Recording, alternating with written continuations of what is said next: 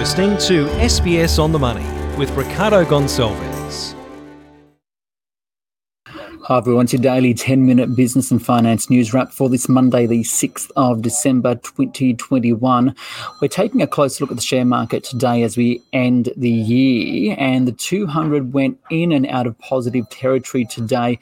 There's a lot of variables impacting the market with a bit of uncertainty and some new concerns coming out of China. The S&P ASX 200 up by 0.05% to 7,245. For more, I spoke earlier with James Whelan from VFS Group.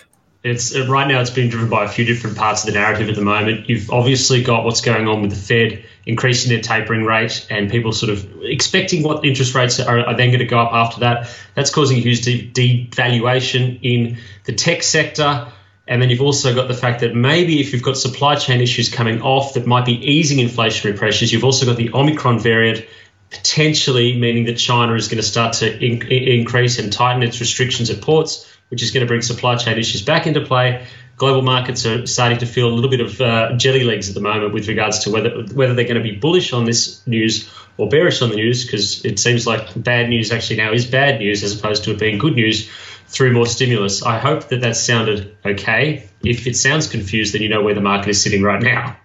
Okay, so let's break down all of the different variables, if we can, that's impacting the markets, because it all seems interconnected, right? How much mm. is the market preparing itself for a, a huge withdrawal of economic stimulus globally? Right now it's seeming like it's it, it's okay with the idea that stimulus is going to come off because that's not something that is there normally. What the market is really starting to prepare itself for is, is the potential for interest rates to creep up a little bit. If that happens, then all the new valuations need to be kicked in to those stocks that have had lofty uh, expectations and lofty valuations. And that's sort of something that the market is now sort of tweaking with. So the tapering of bond purchases and QE isn't so much something that markets are, are, shaky about. That's been communicated. They're okay with it. It's the rate rises that come afterwards that people are starting to get nervous about. We've also got an update from Evergrande in China over the weekend. It says it may not be able to meet demand of a repayment of around $370 million in debt. Is this a big overhang on the market still?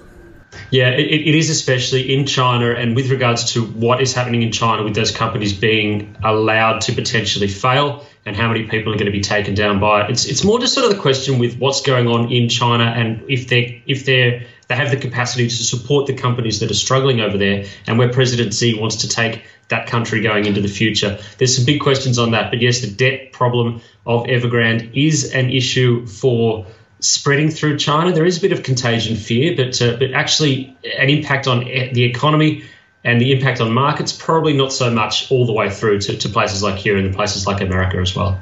You mentioned earlier that rising in interest rates isn't necessarily good news for valuations for the tech sector, right? Buy now, pay later players today smashed, Zip's at a 52 week low.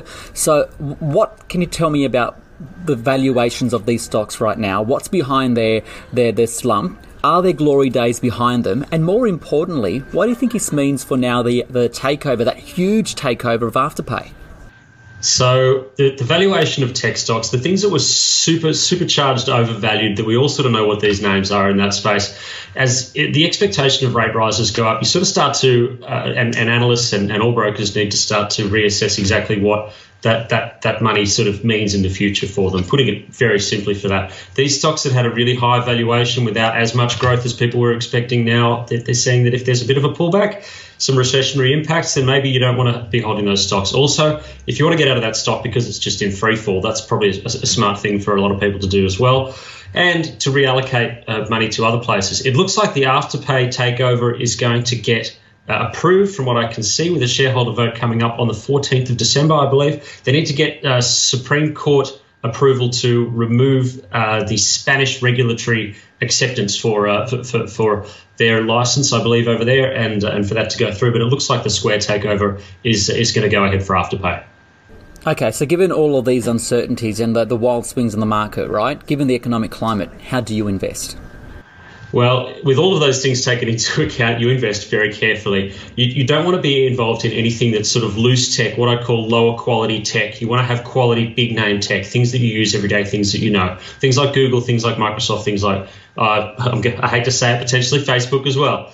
You also want to own value stocks. And so some good value ETFs or some indexes is really where you want to be on that one too. Value, including things like financials. Financials go up in a rising rate environment. Uh, and if we've still got growth around the world, then financials should do okay. And always look to quality as well, not just in tech, but in quality companies too. That's consistency of earnings, you know, potentially good dividend yields, those really good chunky companies. But keep in mind that Cathie Wood's ARK Invest, her, her fund, only four of her stocks that are in that fund are not in a bear market at the moment. So if you want to have a look at the sort of stocks that you don't want to be invested in, that's probably the, the, the list that you'd want to have a take a look at there. Lesser quality tech with more expectation of growth, and now it's not being met, and now the valuations are, are, are being hit. James Whelan there.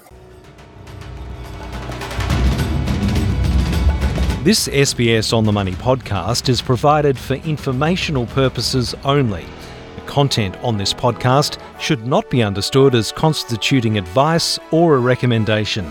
It is not personal advice and does not consider your personal circumstances or objectives. You should contact a licensed professional before making any financial decision.